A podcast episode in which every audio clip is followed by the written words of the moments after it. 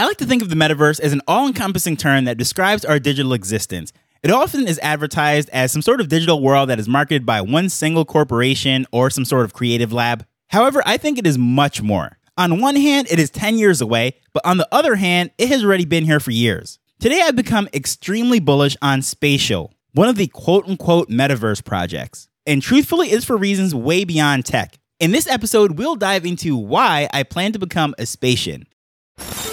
Hello, I'm Taj, digitally known as Tropic Vibes, the host of Nifty Business, where we highlight NFTs and explore Web 3.0 as we move from pure speculation to creating real world value.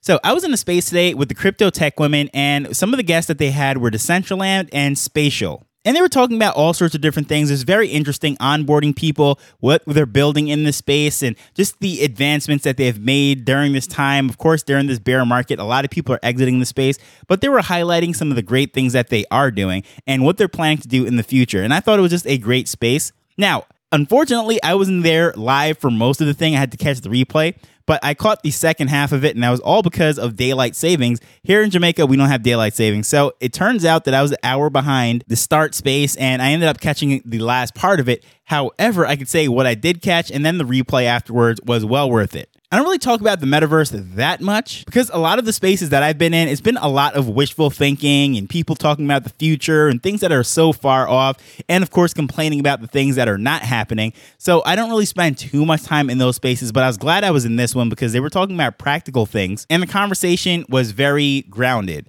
And as far as Decentraland, that is where the Chibi Treehouse is. So I've been to events and stuff there, but again, don't really spend too much time speaking about it. And then Spatial NFT 365, that is where Fanzo has the gallery of an NFT Mint 365 project when every single day for an entire year he minted an NFT daily, which is absolutely crazy. That is something I spoke about quite a bit. The project has come to an end now. However, the gallery in Spatial is still up there, so you can actually walk through, check out everything.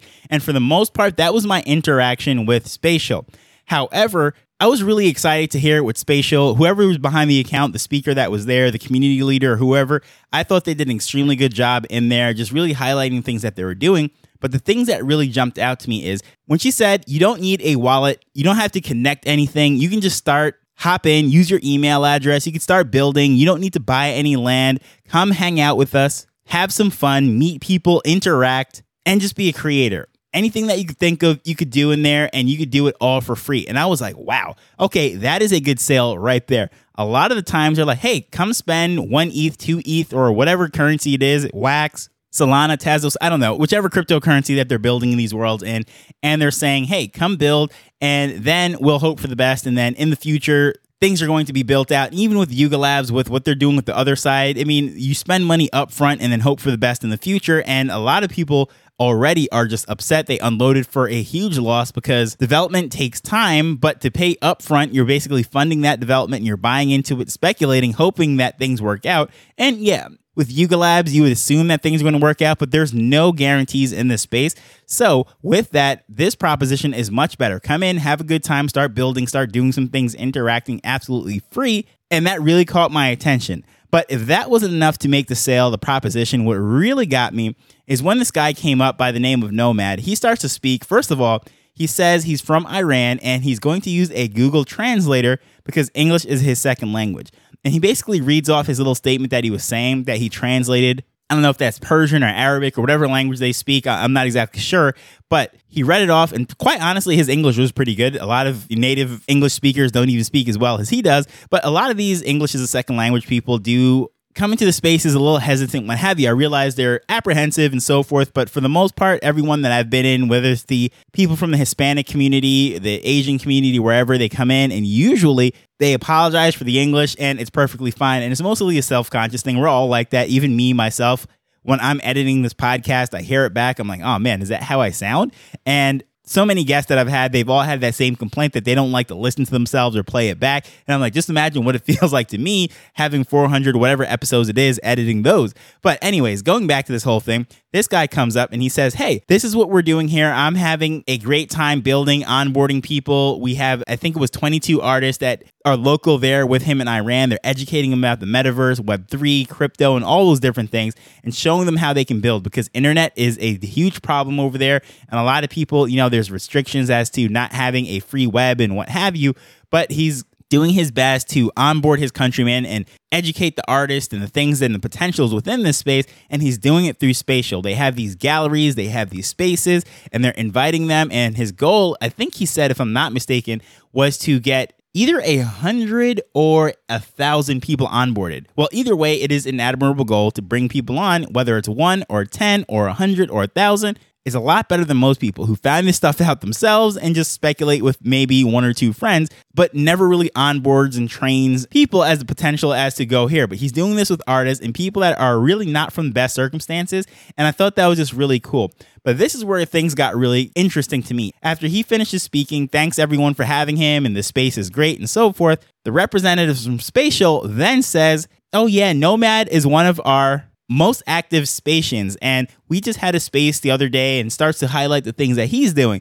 And I was like, wow, first of all, the project knows him by name. Of course, Nomad is his alias or his digital alias, whatever you want to call it, but they know him by name and they know what he's doing. And the fact that they're referred to as Spatians, of course, spatial, and then Spatians would be the citizens or the builders or the creators within the space. I thought that was really cool. And right there, as soon as I heard that word Spatians, believe it or not, that is where it went up. As if all of that stuff saying you can build and have fun and come create and everything for absolutely free wasn't enough. What really sold it to me, made me bullish, the nail in the coffin or the sales point, whatever you want to say it was, was hearing that they have a name for their tribe, their community, their citizens, their creators, whatever you want to call them. And this is movement based marketing. And this is something that's very popular. Guys such as Russell Brunson, Pedro Adao, and quite a few others, if you come from that marketing world, they often speak about these types of things movement based marketing. Of course, it is nothing original. This is something that goes back from like the beginning of times that people want to be a part of something, whether there's a military, a secret society, fraternity, a club, a team, whatever it is. Let's just say one of the big brands, the Lakers, or well, not so much, but now they've been on an uh, incredible losing streak. But let's say that the New York Yankees, Manchester United, well, when these type of people that played for these organizations and they have like that fraternity of knowing, yes, I'm a former Yankee or I'm in the Yankee family or the Oakland Raiders or now the Las Vegas Raiders, you know, that is like a fraternity for life.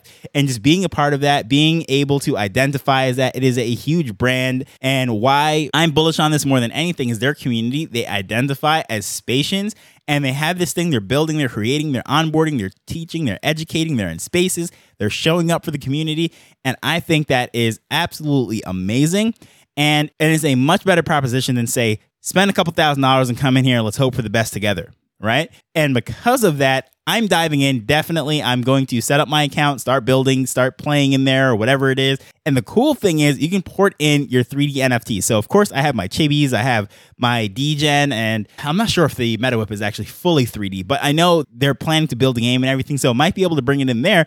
But I just think it is absolutely amazing that they have this thing and I can get it in there. I'm going to connect up there, start building and playing in there, and I'll definitely let you know how that's going. But I would love to know what kind of free worlds that are out there that you have been playing with, maybe have flown under the radar for me, because for the most part, I'm looking at this stuff from a business standpoint, from a marketing standpoint, how teams are running, how they're funding their operations, how they're using this and implementing this in real world businesses and what have you. And I'm not the biggest gamer. And I do know that the metaverse, this whole concept of digital identities and so forth, is way beyond gaming, but right now that is how it is mostly identified. So I haven't spent too much time in these worlds and what have you.